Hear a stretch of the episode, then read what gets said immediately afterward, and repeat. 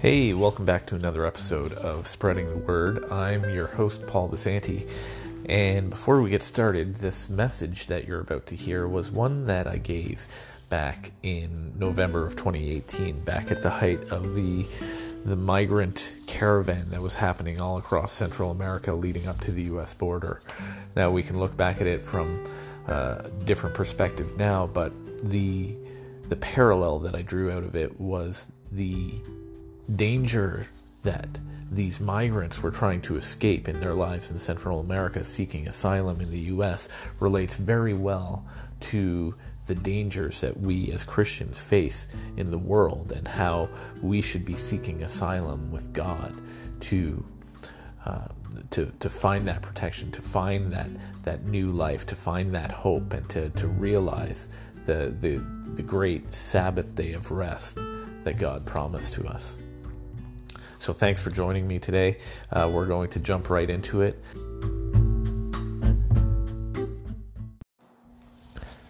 Have you heard about the thousands of migrants who are part of this caravan who are walking towards the US border right now? There are so many of them that have walked for thousands of miles coming from all over South America, and many of them have different reasons. Some are escaping economic turmoil, some are looking to find work and provide for their family back home. Others are escaping a violent situation or an abusive situation. Some are just seeking a new start, while others are looking for protection from some of the stuff they were facing back home. Well, when we think about what everything they're going through, uh, it, it it relates to me that we all have these things that are our own struggles or that we're trying to escape or that we're trying to remove ourselves from, but we might be pretty hard pressed to compare those to the the real challenges of what these migrant workers are are, are walking thousands of miles to seek asylum from. You know, in past episodes we've talked about joy and trials and the depth of our trials and how that reveals the depth of our faith for God. We've talked even about the trials that we go through and how they produce godliness in us. Well, how does what we go through on a daily basis relate to what these migrant uh, asylum seekers are going through as they approach the U.S. border?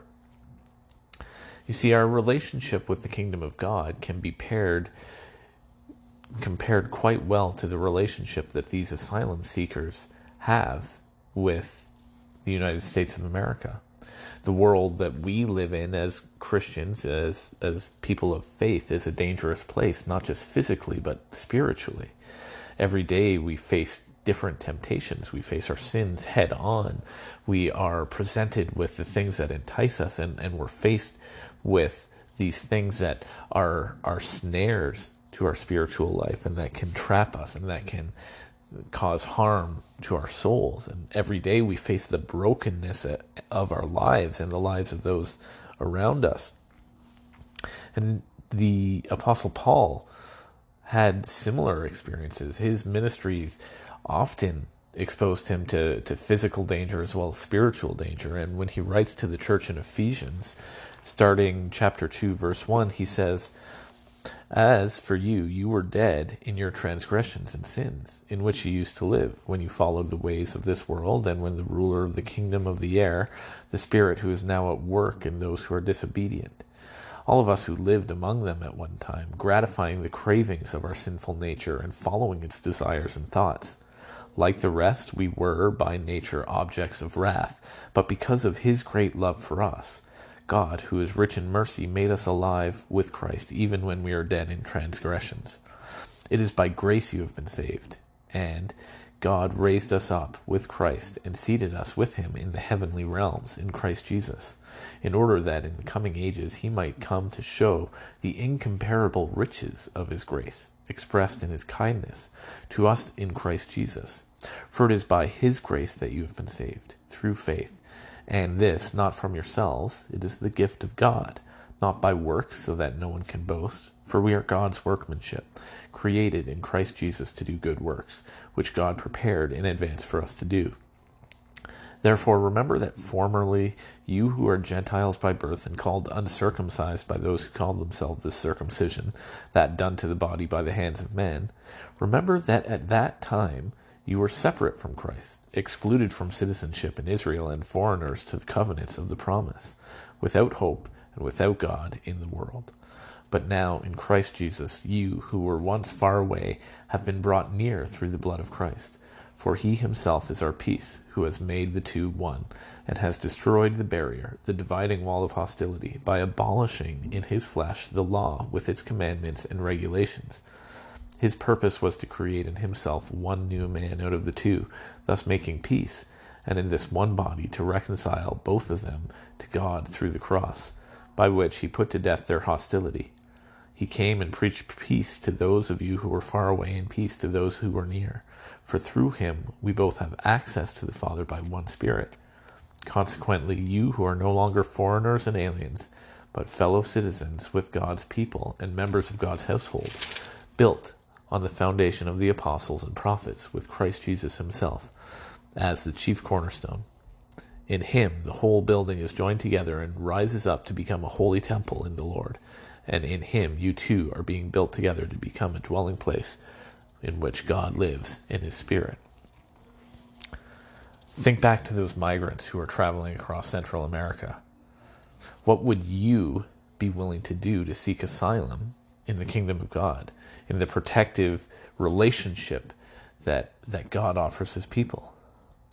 We tend to not take the sin and spiritual dangers in our life seriously enough. We don't treat them with the same level of uh, acknowledgement or or recognition of how bad they are that someone who's facing physical danger is. It's easy to relate to the physical dangers and and and snares in our life, but we don't tend to do that with our spiritual lives. Think about what's motivating these migrant migrants coming to the US border in this caravan. There are things like hunger and danger uh, they're trying to provide for their families. They're seeking, seeking safety or shelter. They're ridding themselves of some corrupt situation that they're coming from. Maybe there's just some situation that they're trying to remove themselves from the country they came from. Maybe there's just a desire for them to seek something better. Well, when you look at the spiritual side of things, what is it that could drive us to the same lengths, to the same purposeful, intentioned, and drastic actions? Maybe we have a desire for hungry or, or for meaning or, or purpose in our lives. Maybe we're subject to some kind of danger, our very souls being at risk. Maybe we have a desire to provide what's best for our families, or we're seeking shelter from the spiritual forces of evil. Maybe we need to leave behind this corrupt and broken world, and we are similarly seeking something better. Another passage comes to mind where in 1 Peter we hear about some similar struggles. In 1 Peter chapter 2, verse 9, Peter writes, But you are a chosen people, a royal priesthood, a holy nation, a people belonging to God, that you may declare the praises of him who called you out of the darkness and into this wonderful light. Once you were not a people, but now you are a people. Once you have not received mercy, but now you have received mercy. Dear friends, I urge you, as aliens and strangers in the world, to abstain from sinful desires which war against your soul. Live such good lives among the pagans that, though they accuse you of doing wrong, they may see your good deeds and glorify God on the day he visits you. Peter here is likening our daily lives in the world as Christians to war. He is likening everything that we go through to battle, to danger, to toil, to absolute opposition from the world. If that's the case, are we willing to wage war on the sin and temptations in our lives? Are we willing to go to the extreme lengths of these these migrants coming across Central America to pursue the kingdom of God? Would we be willing to go to those same lengths? Would we be willing to subject ourselves to the type of trial and exertion that would be needed to do that? The world and the forces of evil throw everything at us that it possibly can every single moment. You can't be naive as a Christian to think that those things aren't out there and that on a moment by moment basis that we're subject to these these traps, these snares, this danger. Our response to that needs to be as dramatic and as forceful and as consistent as the dangers we're facing. Another passage in Second Corinthians comes to mind, chapter 10, where Paul is writing a letter to the church after after getting a report of these these super apostles who were opposing him and and trying to convince the Corinthian church not to stick to his teaching. And so in chapter 10, verse 1, Paul writes, By the meekness and gentleness of Christ I appeal I appeal to you I, Paul, who am timid when face to face with you, but bold when away, I beg you that when I come, I may not have to be as bold as I expect to be towards some of the people who think that we live by the standards of this world. For though we live in the world, we do not wage war as the world does. The weapons we fight with are not the weapons of the world. On the contrary, they have divine power to demolish strongholds. We demolish arguments and every pretension that sets itself up against the knowledge of God, and we take captive every thought and make it obedient to Christ. Obedient to Christ. When Jesus went to the cross, he won the war for us. He he is victorious. That is undisputed. But the battles and skirmishes in the spiritual realm continue to this day. We are still battling for our souls. We don't have to go to the cross and win the war. That's already been done. But the ongoing battle for our souls is one that we are deeply, deeply involved in. We need to lean on the fact that Jesus has had that victory over sin and death. We need to lean on the fact that the war has been won. Our safety, our providence, our escape from sin, that is all found in the cross of Christ. That is found in that once and for all sacrifice. Our pursuit of the inheritance into God's kingdom should mirror that or exceed that of these migrants who are striving towards the US border. If they're willing to uproot themselves and, and take everything that they've lived for in their lives and just throw it all on the line to go and create a new life for themselves in the United States, how much more should we as Christians who are coming out of this life of sin and death and have been redeemed, how much more should we be striving for asylum? How much more should we be seeking God's victory in our own lives and rooting out these traps and these dangers and this temptation of sin from our lives? God wants to bring us into his Sabbath rest in his kingdom, but we do need to pursue it although He's freely given us this gift, we must strive for it. He's not just going to forgive everyone of their sins uh, totally unconditionally without us accepting the fact that our lives should reflect a gratitude for that. It doesn't. It doesn't just happen that God snaps His fingers one day and everyone is is saved of their sins. No, there's there's a a covenant requirement on our side that requires us to live for God. How then do we seek this asylum in God? How do we do this? The first thing we need to do is, is stop sinning. Repentance from our sin is the first step on our pilgrimage to asylum in God. We need to be willing to sacrifice what we currently have for what God has stored up for us.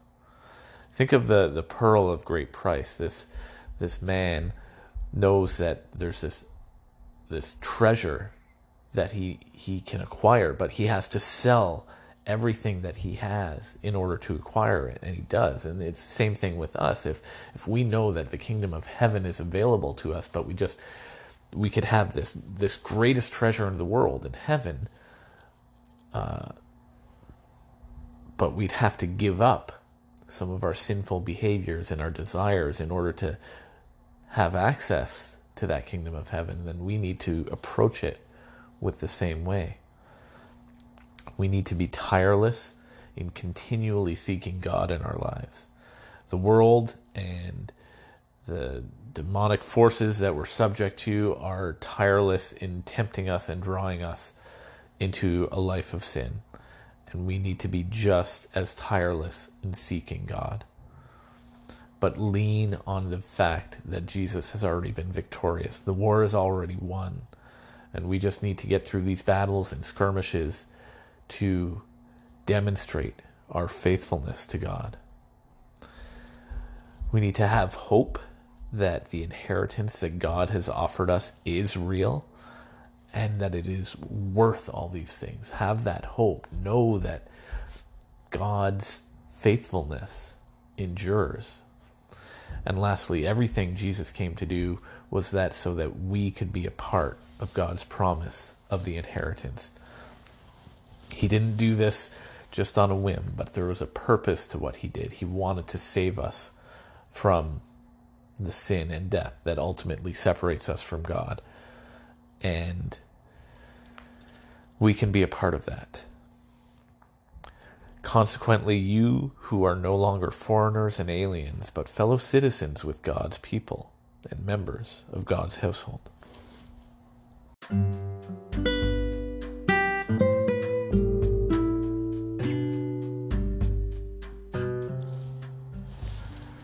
So there we have it.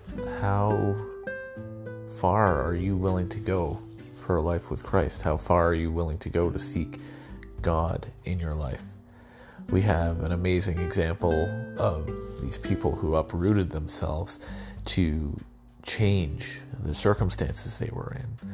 Sure, that was a physical situation, and their their physical lives were in danger, and, and their families needed to be provided for, and all these things. But how much of us think about our spiritual lives in the same way? How do we relate to the dangers that our souls face in the various situations we find ourselves in this world?